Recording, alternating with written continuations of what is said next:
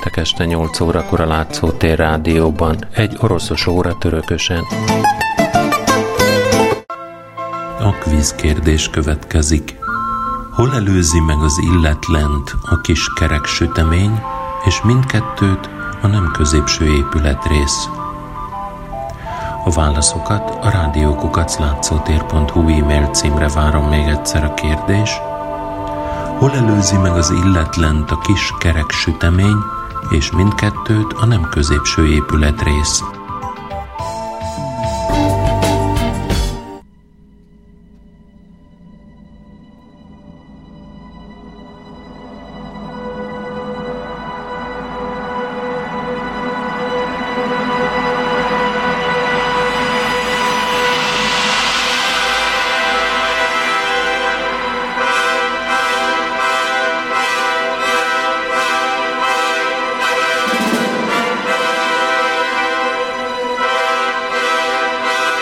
Mai műsorban három író életművével és alkotásaival foglalkozom.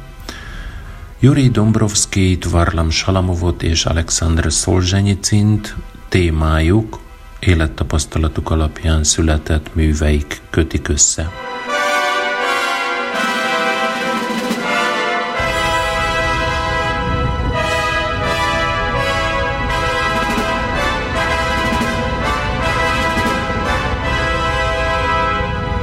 Yuri Dombrovski Moszkvában született, műveinek cselekménye azonban Alma Ata.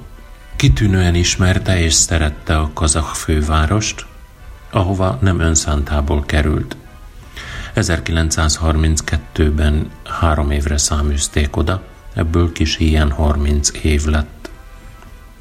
Csak kétszer távozott innen hosszabb időre, akkor sem önszántából vitték Először 39 és 43 között a kolimai büntetőtáborba, majd 49 és 55 között a Tajseti munkatáborba. A gulágon és a száműzetésben töltött 30 év több mint elegendő magyarázat arra, miért kicsi a terjedelme Dombrovszki életművének. Mégis azt példázza, hogyan tud ellenállni az írói szellem, a politikai és társadalmi terrornak, amely a félelem, a kimerültség, a lelkesedés vagy a filozófiai elefántcsont toronyba vonulás lehetőségeiben kísértheti a szellemet. Dombrovski ellenállása azért is csodálatra méltó, mert az előző nemzedéktől, például Mandelstamtól vagy Akhmatovától eltérően, ő születéséből 1909-ből adóan nem ismert más valóságot, mint a szovjetet, a Lenini Sztálinit. Rövidke életműve, a régiségek őrzője és a mi hasznos stúdiumok fakultása mellett két regényt, egy három novellából álló ciklust, verseket, cikkeket és fordításokat tartalmaz. Dombrovski mindig írt. Első regénye a Gyerzsávin 39-ben született, nem életrajz, hanem a hatalom szorításában élő klasszicista költő sorsának átgondolása.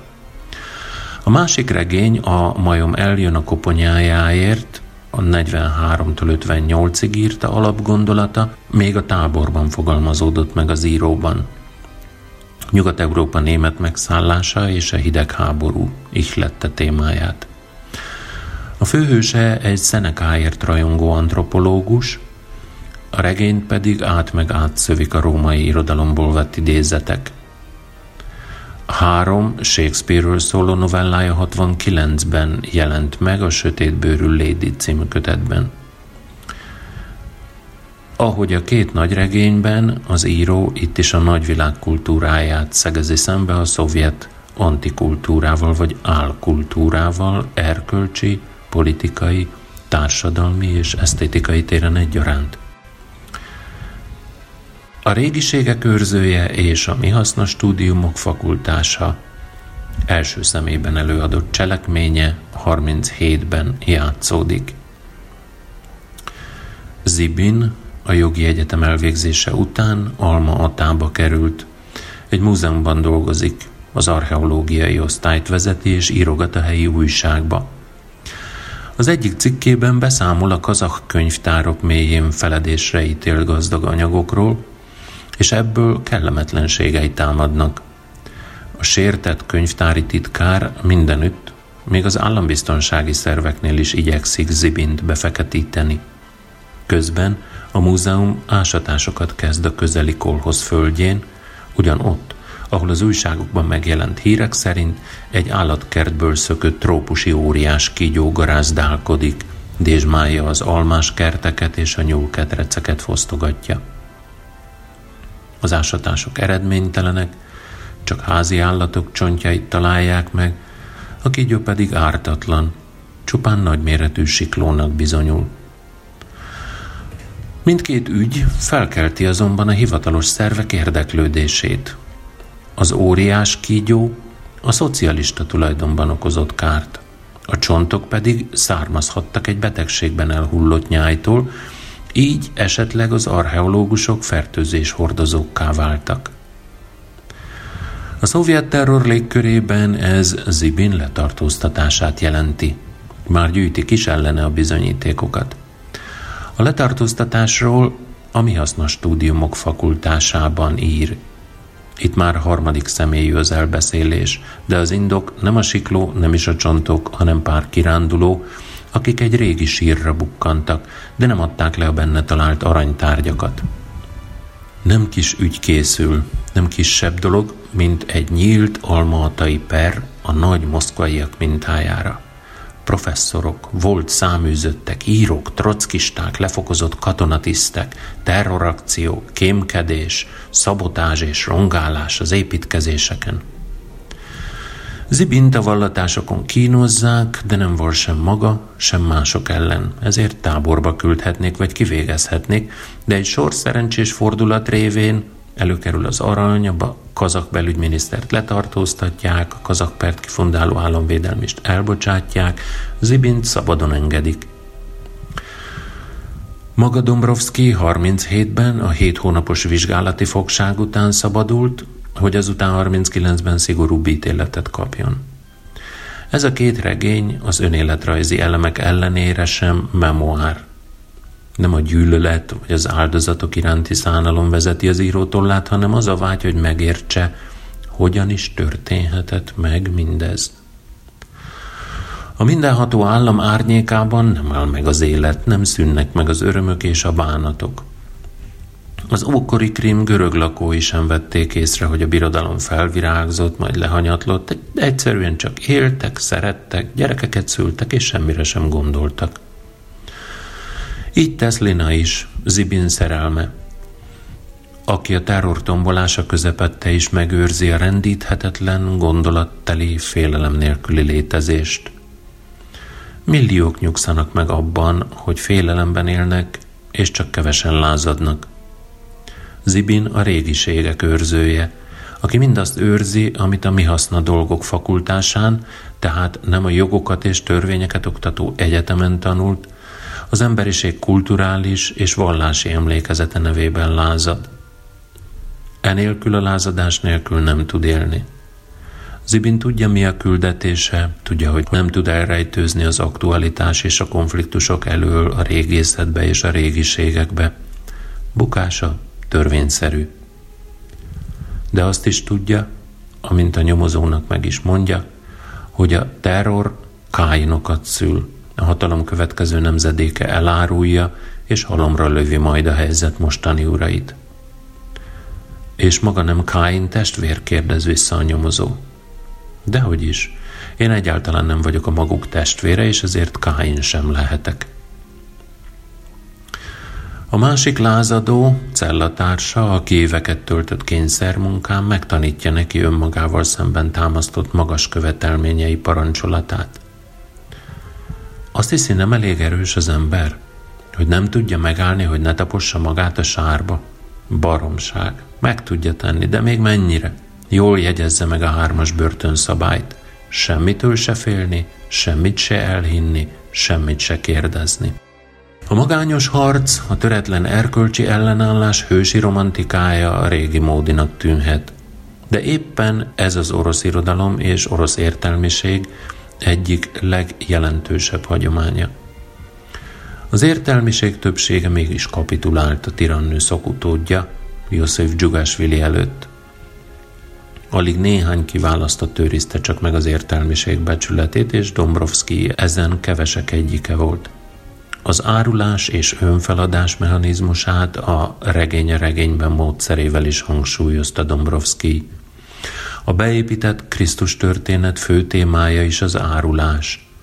A volt pap szerint Judáson kívül kellett még egy árulónak lennie. Dombrovski idézeteiben jelen van Mandelstam, aki a rendszer áldozataként mutatja, hogy a gyenge is lehet erős, és behódolása nem törvényszerű. Két fő regénye egyben sajátos nevelési regény is. Zibin, aki az első műben még csak formálódik, még fizikai félelmet érez, még reménykedik. A második regényben viszont már leszámol illúzióival, és tartása küzdelemre képessé teszi. Dombrovski művei formájukban gyakorolják a régiségek a hagyomány őrzését. Prózájával hagyományos módon erkölcsi mondandót közvetített, de a századforduló és az avantgárd módszerét követi, amikor idézetek és utalások rendszerével emeli be művébe a kultúra emlékezetét, és fonja egybe a modernitást és az örök értékeket.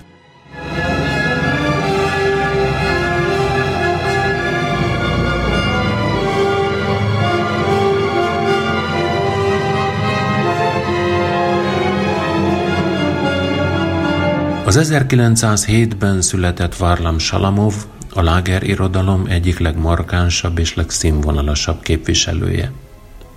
Életének 18 esztendejét töltötte a szovjet rendszer különböző munkatáboraiban. Legfontosabb művei hazájában csak halála után a Gorbacsov korszak második felétől jelenhettek meg. Külföldön viszont már a 70-es évektől ismerté vált a neve – különösen a kolimai elbeszélések első orosz nyelvű kiadását követően, amely 78-ban jelent meg Londonban. Salamov egész életében emberi és alkotói függetlenségre törekedett. Tragikus sorsa azt példázta, mennyire nehéz ezt Oroszországban, különösen a 20. századi Oroszországban megvalósítani. Életét és munkásságát mindmáig legendák és félreértések kísérik. Műveinek alapos és értő feldolgozása a jövő feladata. Az Oroszország északi részén levő Vologdában született, régi egyházi és történelmi emlékeket őrző városban, amelyik a cári rendszerben a politikai elítéltek egyik ismert száműzetési helye volt. Apja 11 évig tevékenykedett az Aleut szigeteken, a keleti ortodox egyház misszionáriusaként. Kisebbik fia születésekor már a Vologdai székesegyház papjaként szolgált. Az európai műveltségű Rubens szent kép előtt imádkozó apától a leendő író akaratos, szenvedélyes természetet és hajthatatlan erkölcsiséget tanult. A költészet és az irodalom szeretetét gazdag fantáziájú és melegszívű édesanyjától örökölte. Ifjúkori olvasmányainak kedvenc alakjai a romantikus hősök, a szó és a tett egységét valló régi orosz forradalmárok voltak. Olyanok, mint Zseljabov és Perovskaja, vagy a szociál forradalmár Szavinkov, akinek elbeszéléseit oldalszámra tudta idézni kamaszkorában. Apja aktív szerepet játszott a város közéletében, és az 1917-es februári forradalom megmozdulásaira nem egyszer a fiát is magával vitte.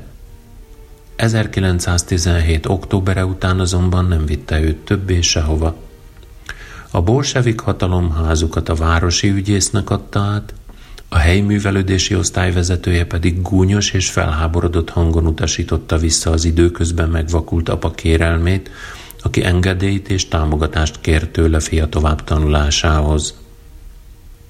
A továbbtanulásra csak 1926-ban nyílt lehetőség, amikor a Szovjetunióban a származás szerinti beiskolázás helyett újra visszaállították a felvételi vizsgák rendszerét. A Moszkvai Egyetem jogi karán tanuló és a kordiák életében aktívan tevékenykedő Salamovot 29-ben a sztálini nagy fordulat évében tartóztatták le először, mivel részt vett a Levél a kongresszushoz című Lenin írás, az úgynevezett Lenini végrendelet terjesztésében. Leninnek ezt a feljegyzését eltitkolták, majd hamisítványnak bélyegezték, mivel a közismerten durva Stálint alkalmatlannak nevezte a párt főtitkári posztjának betöltésére. Salamovot három évi munkatáborra ítélték, de mivel ítéletének szövegében nem a valós politikai vált, hanem köztörvényes bűncselekmény szerepelt, megtagadta annak aláírását. Az észak-uráli viserai lágerekből 32-ben térhetett vissza Moszkvába. Az első három láger év mérlegét a későbbiekben így vonta meg. Egyedül, barátok és elfbarátok nélkül kiálltam a fizikai és erkölcsi próbát. Tudtam már, hogy az élet komoly dolog, de félni nem kell tőle.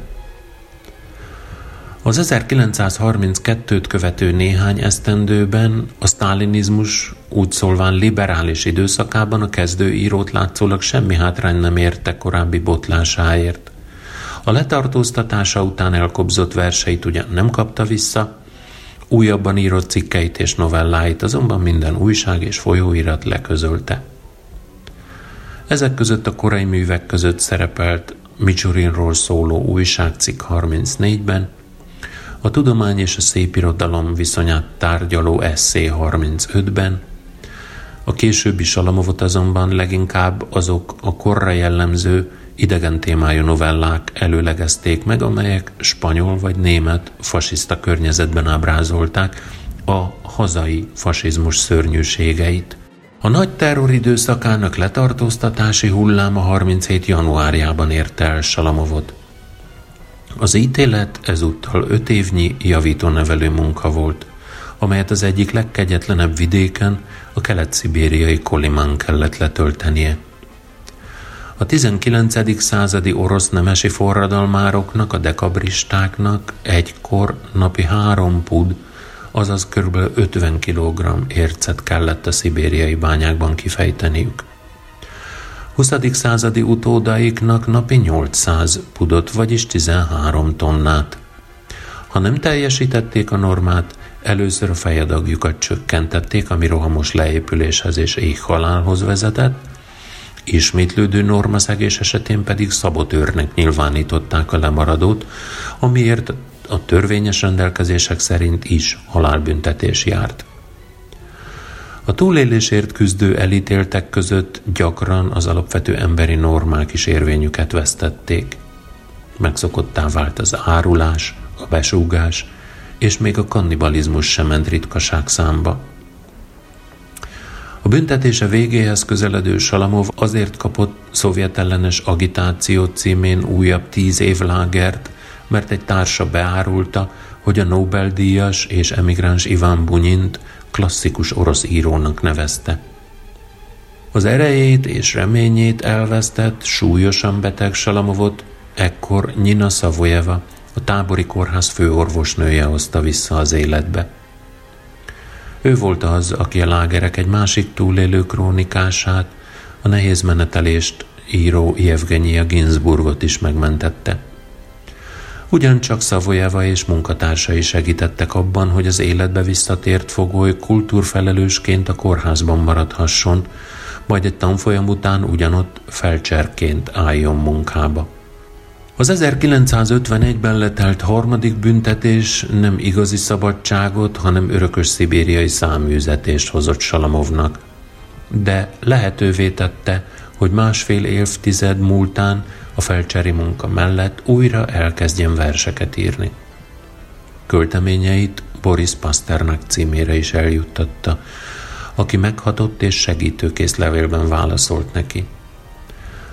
A két író személyesen 1953 őszén találkozott Moszkvában, amikor a Sztálin halála utáni új vezetés a lágerek fogjainak többségét szabadon engedte. A Zsivágó doktor szerzője ekkor regénye elkészült fejezeteit is átadta a könyörtelenség pólusáról visszatért írótársnak, aki alapos és értő elemzéssel hálálta meg felfedezője bizalmát. Mivel a felemás amnestia nem adott jogot a tízezer lakosúnál nagyobb városokban való letelepedéshez, Salamov a Kalinyini körzet egyik falujába, Resetnyikovóba költözött, és ott látott hozzá az elmúlt évek írói összegzéséhez.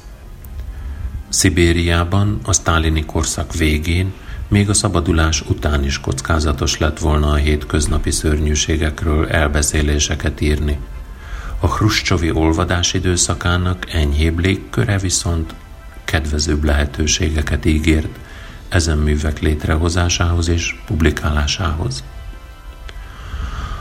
1956 őszén a 20. kongresszust követően Salamovot is rehabilitálták. Munkát kapott a Moszkva című folyóirat szerkesztőségében. Megjelent két verses kötete, a Tűzkő és a Lombzizegés, Novelláit egy ártatlannak látszó rövid írás a törpefenyő kivételével viszont sehol sem közölték.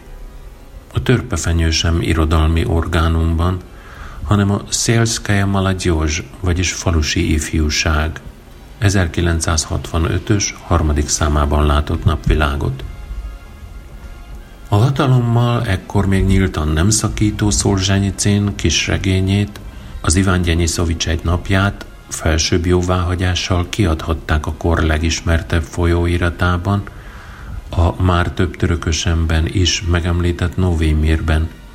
Ennek belső recenzense azonban úgy látta, hogy Salamov novelláiból hiányzik a láger munkának az a pátosza, amely Szolzsenyi művét úgy szólván jellemezte. Tvardovszki, a folyóirat liberálisnak számító főszerkesztője nyilván nem egészen jó szántából úgy döntött, hogy a kolimát megjárt íróműveire a népnek nincs szüksége. Ennek a döntésnek a szelleme összhangban volt a hivatalos állásponttal, miszerint a sztálini Szovjetunió a hibák ellenére is a szocializmust építette. Gyökeresen különbözött viszont Salamov felfogásától, aki minden elbeszélését a sztálinizmusra mért pofonnak tekintette. Az irodalmi mű és a pofon párhuzamba állítása folytatta a Pofonütjük a közízlés című Majakovszki futurista kiáltvány hagyományát, egy szintre hozva a fennköltet és az alantast, a szellemit és a materiálist. Ez az egy szintre hozás azonban nem futurista tárgyiasítás, hanem egyfajta rejtett lelkiesítés jegyében zajlott, ami az író egész munkásságát áthatotta. Az 54 és 73 között íródott kolimai elbeszélésekben minden él és az emberhez hasonul. Nem csak a növény és az állat, hanem a fűrész és az elromlott injektor is, amelyet a termelési fegyelem megszegéséért ugyanúgy sötét zárkába lehet csukni, mint az agyonhajszolt és az intelligencia mellé ültetett bányalovat. Még a követ sem láttam holtnak, nem úgy szólván a fűről, a fáról, a folyóról, mondta a Szentencia című elbeszélés hőse is. Az író számára ennek az eleven léleknek a megőrzése volt a legfontosabb, amelyet Oroszországban a legfőbb rossz, azaz a terrorisztikus államgépezet veszélyeztetett. A kolimai elbeszélésekben nincsen semmi olyan, ami ne a rossz leküzdése, ne a jó diadala lenne, legalábbis nagy vonalakban, a művészet szemszögéből nézve, mondta Salamov a Prózáról című írásában. Ezt a művészi specifikumot a magyar és a külföldi szakirodalomban gyakran figyelmen kívül hagyják, ami oda vezet, hogy többnyire csak a rosszal való érzelemmentes megbékélést, a szörnyűségek szemtelen megjelenítését, és az értékelés dicséretes hiányát látják ezekben a sztálinizmust eredetileg felpofozni kívánó elbeszélésekben. Nehéz ezt egyeztetni egy olyan író szellemiségével, akinek legismertebb novellája, a 65-ös szentencia már címével is erkölcsi ítéletre és általános igazságot kifejező bölcs mondásra utal. A szentencia hangalak értelmét kereső és a környező tárgyakon végig próbálgató novella hősről a szó itt ugyanolyan utat jár be, mint a 10-20-as évek akmeistáinak műveiben, ahol a széles köröket leíró gondolat az asszociációk során végig haladva végül egyetlen pontba ereszkedik le, és maga a mű így egy jelenség nevének megkeresésévé válik. Ez a körkörös irányú, belső középpont felé tartó mozgás a szentenciában szorosan egybe kapcsolódik a mű végén említett vörös fenyő év gyűrűivel, valamint a fenyő tönkjére helyezett gramofon lemezének barázdáival, amelyekből a körbehaladó tű nyomán minden zavarós istergés túlzengő, szimfonikus zene szól. Mivel a Salamov művek belső kontextusában a vörös fenyő az a nagyon komoly fa, amely Ádám és Éva kiűzéséig a paradicsomkertben állott, és mivel a keresztény hagyomány szerint az emberiséget megváltó Krisztus keresztjét is a paradicsomi bűnbeesés fájából ácsolták, a salamovi vörös fenyő így egy modern keresztre feszítés jelképévé válik, és a rajta szóló zene pedig egy majdan feltámadó és a világot megítélő földi messiással azonosul. A Paszterneknak küldött 53. december 20-ai levelében ezt olvashatjuk. Az egész kereszténységben Krisztus eljövetele, az Isten földi megjelenése a lényeg. Nem a pálca, hanem a zene, a fegyvertelen igazság ereje. E 20. századi keresztrefeszítés színhelyének megáradt folyója valamint a gödreikből előkecmergő és a zene felé sántikáló foglyok nem csupán a sztálini koncentrációs táborok egyszerű tárgyi kellékei, hanem egy modern feltámadás és megelevenedés, illetve egy végső igazságtétel bibliai eredetű attribútumai is. A Golgotai kereszt, a maga szakrális centrumot kijelölő szerepe folytán a kolimai elbeszélések lágereit az egész emberi világ központjává teszi, amit az író tanulmányai is nyíltan leszögeznek. A láger téma a maga átfogó, elvi értelmezésében napjaink leglényegesebb, alapvetően fontos kérdése. A láger téma olyan tág, hogy elfér benne akár száz Szolzsenyicin és öt Lev is. Az írók közötti ironikus szorzószám itt kétségtelenül az Iván Gyenyiszovics egynapja és a Rák osztály szerzőjével való elégedetlenségére utal, akit Salamov máskor is kritizál a láger élet hiányos ismerete és az írásaiban érzett didaktikus szépírói megközelítés miatt. A 19. századi humanista írók örökségének már-már futurista hevességű bírálatánál nem az egész klasszikus orosz kultúrát érvényteleníti, mint ezt némely felületes olvasója véli, hanem a 20. század Tolstojának megtett Szolzsenyicin korszerűtlen írói módszereit támadja. Az új próza, Salamov szerint elveti a regényt, a regénybeli fikciót, és olyan, a szerzői jelenlétből fakadó hiteles dokumentumot teremt, amelyben a szó színe változása révén minden elem önmagán túlmutató.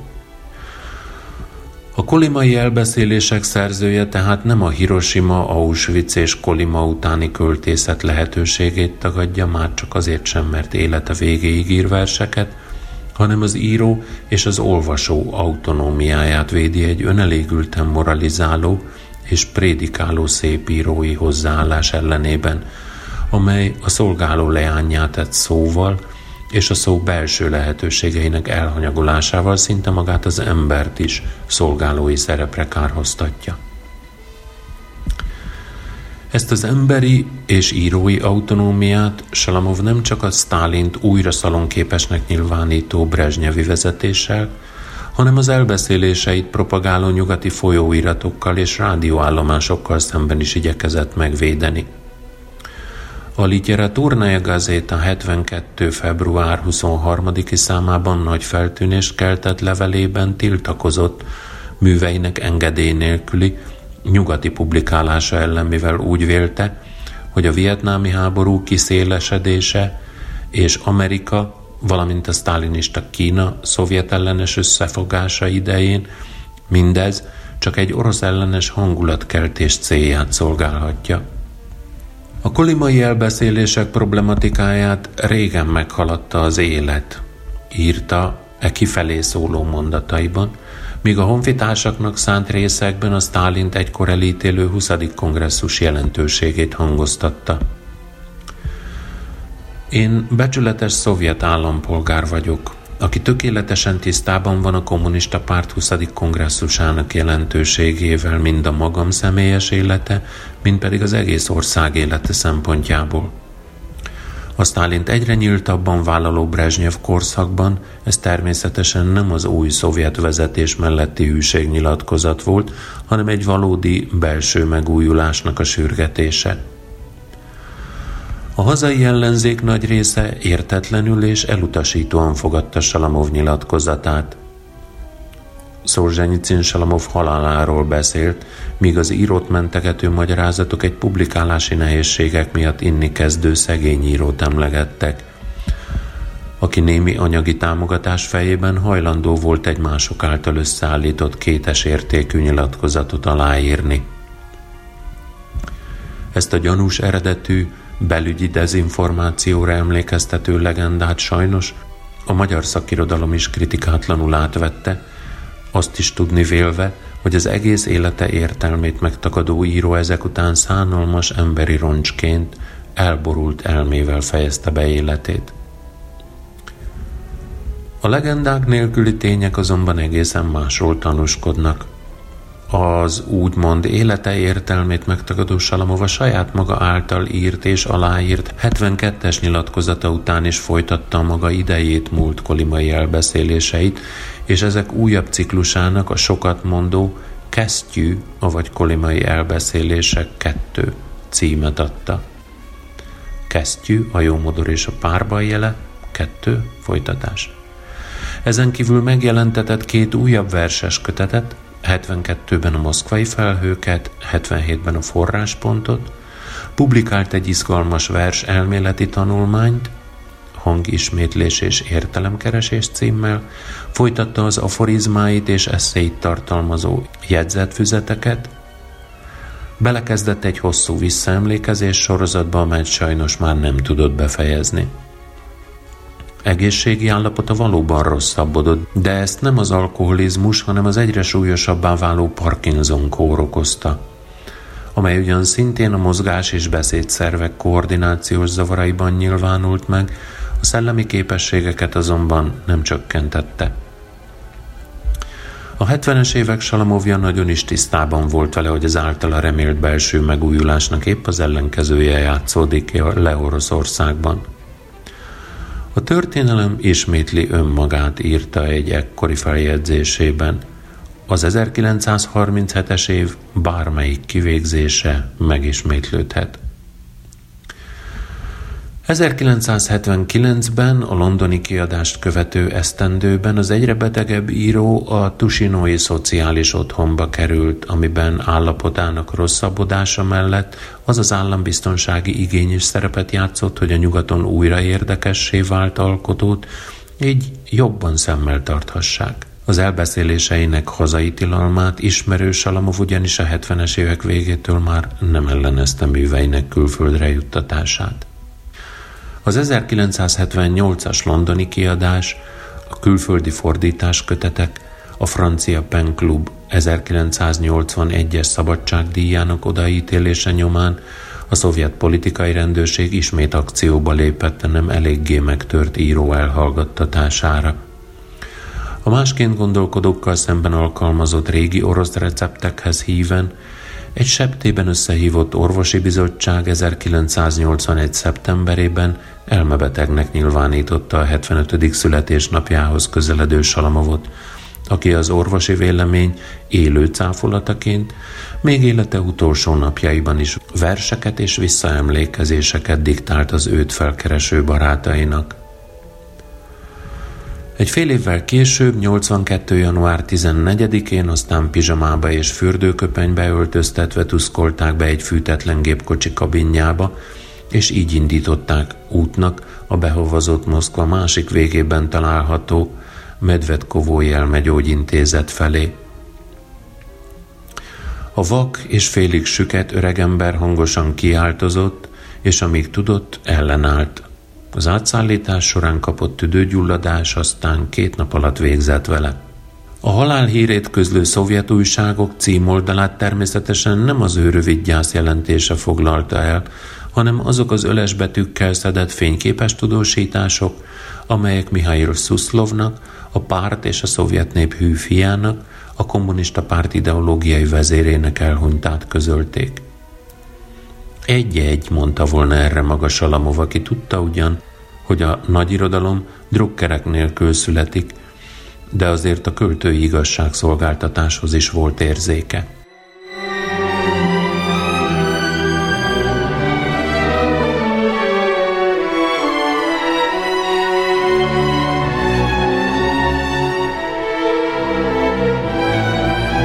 Az 1918-ban született Alexander Szolzsenyicin, a kommunizmus hazugságait leleplező szakállas próféta meghatározó alakja a 20. század történetének. Köteteit a kelet-európai értelmiségiek a 70-es években újságpapírva kötve adták kézről kézre, és egy-két éjszaka alatt olvasták ki zárt ajtók mögött. Nyugat-Európában a Gulag szigetvilág elmélyítette a baloldali mozgalmak kiábrándulását és válságát. Egyénisége már igen fiatalon készen állt a politikai szerepre, csak irányultsága volt más a kezdetekben. A Doni Rostovban iskolai évei alatt élen járt mind osztály megbízottként, mind a futballcsapat kapitányaként, mind a színjátszó csoportban. Már fiatalon lelkes komszomolistaként foglalkoztatták ideológiai kérdések. R17 címmel, amiben az R utalás a revolúcióra, tehát forradalomra és a rusz ősi országnévre is, az orosz forradalomról készített feljegyzéseket. A matematika szak mellett levelezőként a Moszkvai Filozófiai, Irodalmi és Művészeti Főiskolára is beiratkozott, a marxizmussal foglalkozott behatóan. Ahogy későbbi cikkeiben ön emlegeti, Zotovhoz, a Kocsatovka állomáson történt című novellája főhőséhez hasonlóan, ő is Marx műveiben kereste az eredeti igazságot. Ez a novella már háborús élmény dolgozt fel. Alig kezdett tanítani 1941-ben, behívták, és a légifelderítésnél szolgált Orioltól Kelet-Poroszországig. 1945 elején kivezette csapatát a bekerítésből, erről a hőstetről parancsnoka részletesen ír, előírásos, de igen pozitív jellemzésben, amelyet már 1946-ban Szolzsenyicin letartóztatása után egy évvel kértek tőle. Ezt az eseményt a Füstön át című novellában látjuk viszont.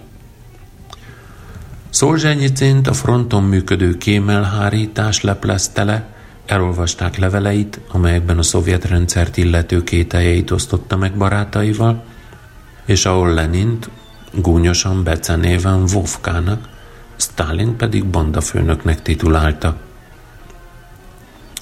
A hírhet 58-as törvénycikk a hazaárulás két alparagrafusa alapján 8 évi lágerre ítélték. Ettől kezdve életrajza életművének szerves része. A nyolc év munkatábor gyúrta olyanná Szolzsenyicint, ami ennek a világ megismerte. Rövid Lubjankai és Butirkai börtön és a Moszkva melletti Novi Jeruzsálemi átmeneti tábor után 1946-ban egy moszkvai építkezésen kezdte láger éveit. Itteni élményeihez kapcsolódik a Kopasz és a Láger kurva című színműve. A Marfinói Saraska a tudományos kutatásra összeszedett rabok elit három évét, a Pokol tornáca, a kazaksztáni munkatábort, az Iván Gyenyiszovics egy napja a taskenti betegséget és a rákkal folytatott küzdelmet a rákosztály örökíti meg. A Saraska az elitbörtön, ahol a tudósok kutató munkájukkal a felderítést és az állambiztonsági szerveket szolgálták, páratlanul gazdag emberi közegnek bizonyult az író szellemi és erkölcsi formálódásához. Szolzsenyicin még itt kezdett írni egy poémát, az Én kis utam címmel, amelyet egy rózsafüzér segítségével memorizált. Az évekig újra és újra elmondott önéletrajzi eposz nyolcadik fejezetét, később Porosz éjszakák, a kilencedik fejezetet pedig Győztesek lakomája címmel rekonstruálta.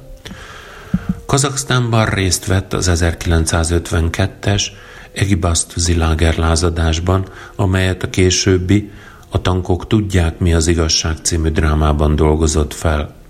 A Gulag szigetvilágban pedig részletesen leírt. A lázadás után pár nappal Szolzsenyicint a lágerorvos megoperálta, a rákos daganatból vett mint a vizsgálati eredményei egy külső laborban elvesztek. Az író Stalin halála előtt alig egy hónappal szabadult. Örök kényszerlakhelyül egy sivatag szélén levő kazah ault jelöltek ki számára, ahol kis házat is vett. Apró betűvel körmölt írásait pesgős üvegekbe zárva elásta. Ősszel újabb daganata alakult ki. Öngyógyítással próbálkozott, majd 1955-ben engedélyt kapott, hogy Taskentbe utazzon gyógykezelésre. Kétszer utazott besugárzásra, szinte a halál küszöbén, ahogy a regényhőse, Kostoglotov is. Közben szinte állandóan írt, és amikor rákos daganata felszívódott, véglegessé vált az a hite, hogy az írás számára elhivatás, olyan szent feladat, amely életben tartja. 1956-ban rehabilitálták. Moszkvába, majd Rostovba költözött. Később egy vidéki iskolában helyezkedett el, innen a Matriona háza novella története. Ismét feleségül vette Natalia Resetovszkáját első feleségét, aki a lágerévek alatt elvált tőle. 1957 után Riazányban lakott, tanított és írta a rákosztályt. 1959-ben három hét alatt megszületett az Iván Gyenyiszovics, készült a tankok tudják mi az igazság és a fény, amely te benned van. 1961-ben keletkeznek a morzsák, ezek sajátos rövid novellák, az életben való visszatérés etűdei, műfajuk Turgenev versek prózában ciklusára nyúlik vissza. Szolzsenyicén a 22. pártkongresszus után megkísérelte az Ivan Gyenyiszovics publikálását. A kéziratot Lev Kopelev germanista, egykori Marfinói raptársa vitte el a Novi Mir szerkesztőségébe Tvardovszkinak. Ezzel egy időben az író minden írását elrejtette felesége, antropozófus barátjánál, Teusnál. Az Iván Gyenyiszovics publikálását személyesen Hruscsov engedélyezte a Novi Mir 62. 11. számában. Szolzsenyi címműve rövid időn belül világhírű lett. Az Iván Gyenyiszovicsra érkezett olvasói levelekből antológiát állított össze. Lényegében így kezdte gyűjteni anyagát a Gulag sziget világhoz.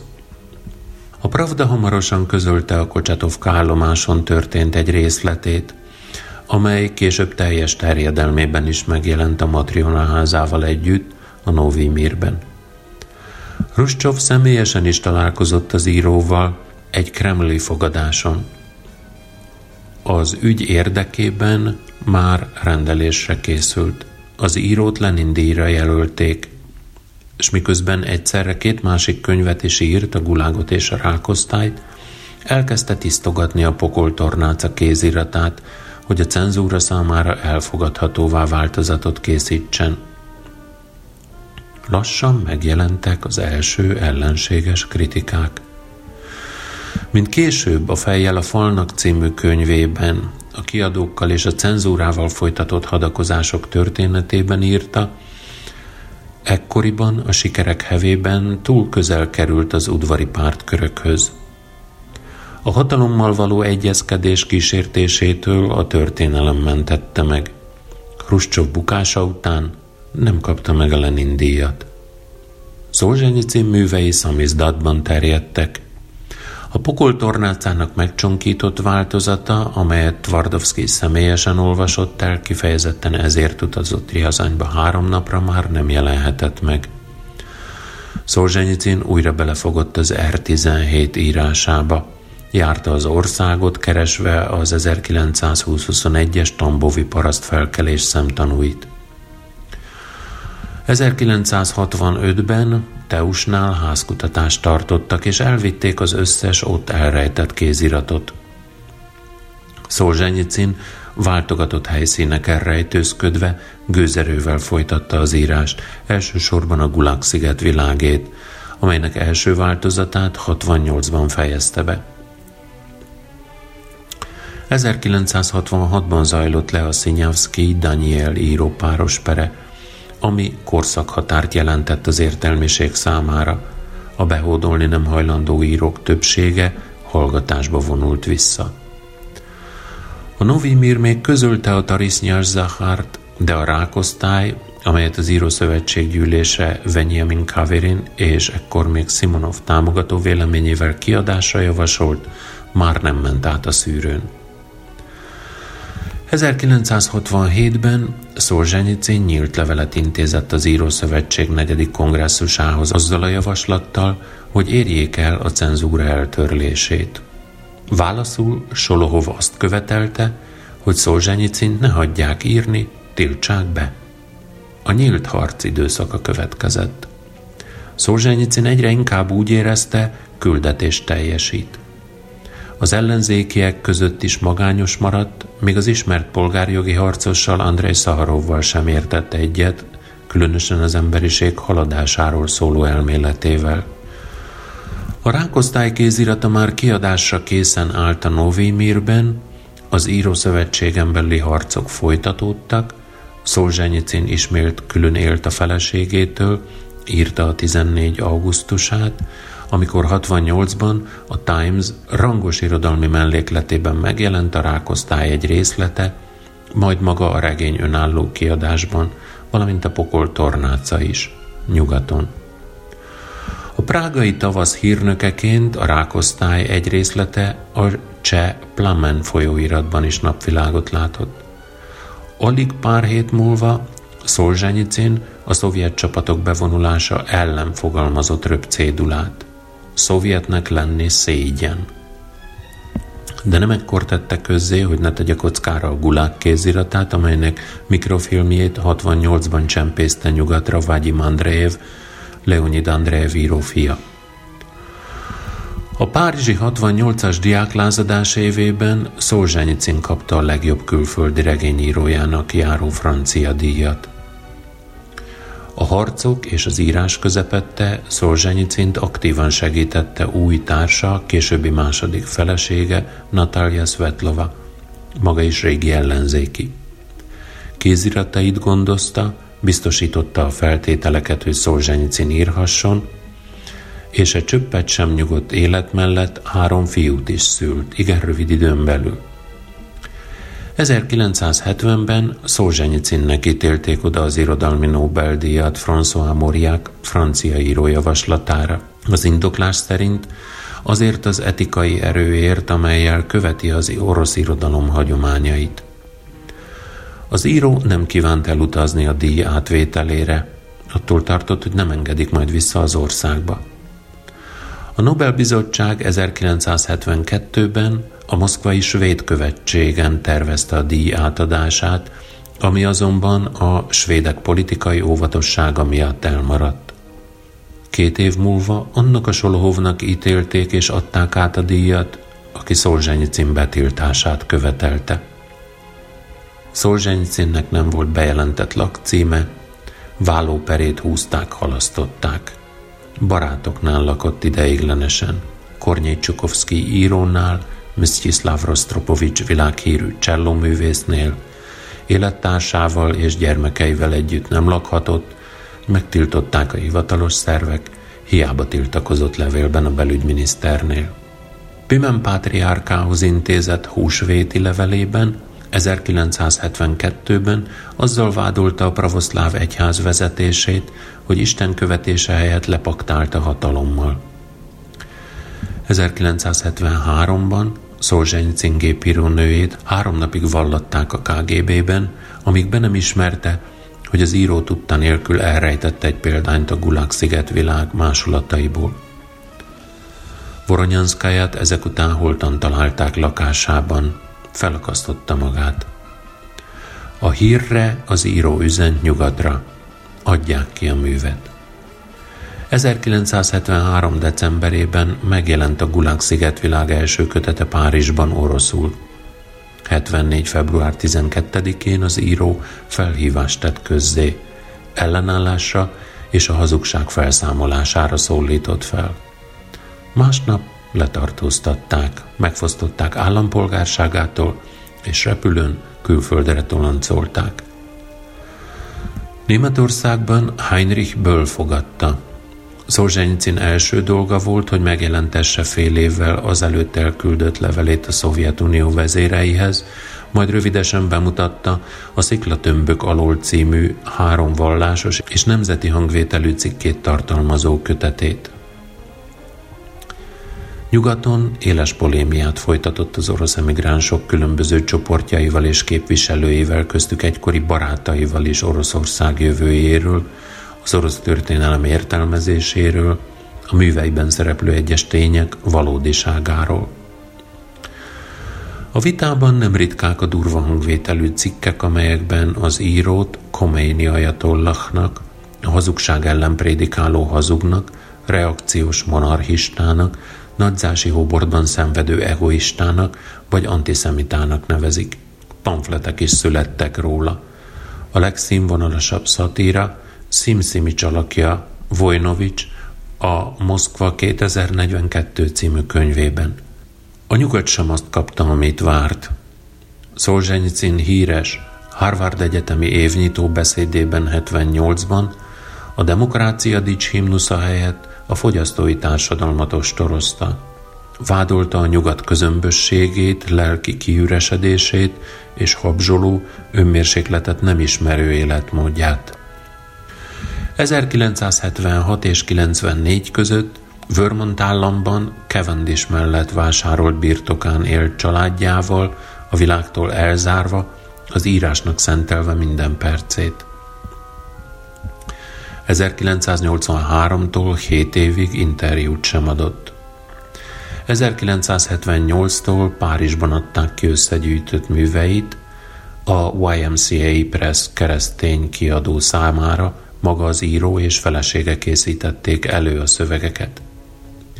Ekkor jelent meg a pokoltornácának eredeti, 96 fejezetes változata. A sorozatba nem került bele a fejjel a falnak. A vörös kerék első köteteit újraírta, majd a nagy lélegzetű mű lezárult a negyedik résszel. cím fáradhatatlan polemista. A vörös kerék kritikusai ellen írott vitairata, az emigrációban élő pályatársak, ismerősök és barátok cikkeinek kritikája. Ebben fogalmazta meg, hogy szerinte az orosz történelemben mindent előre lehetett tudni, ahogyan ő azt csomópontokba gyűjtötte a vörös kerékben.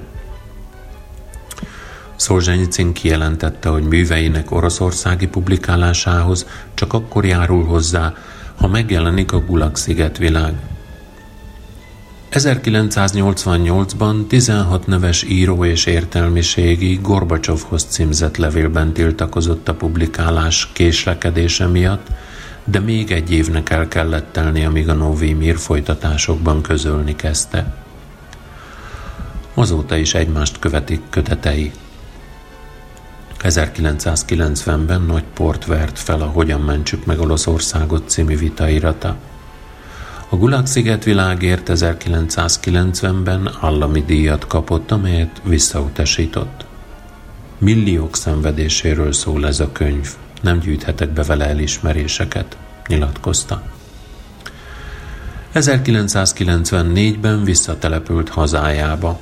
Szibérián keresztül vezető körúton szinte diadalmenetben vonult Moszkva felé. A főváros mellett vett nagy házat. Fiai Amerikában maradtak. Nem lépett be a ráigény tartó egyik politikai pártba sem. Heti egy órás műsorát a televízióban az érdeklődés hiánya miatt megszüntették.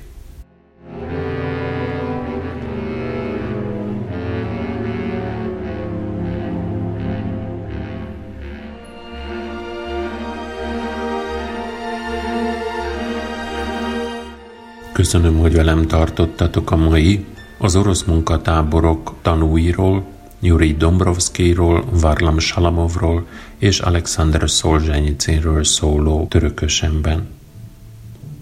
Péntek este 9 óra lévén a hétvégét ezennel ünnepélyesen elrendelem.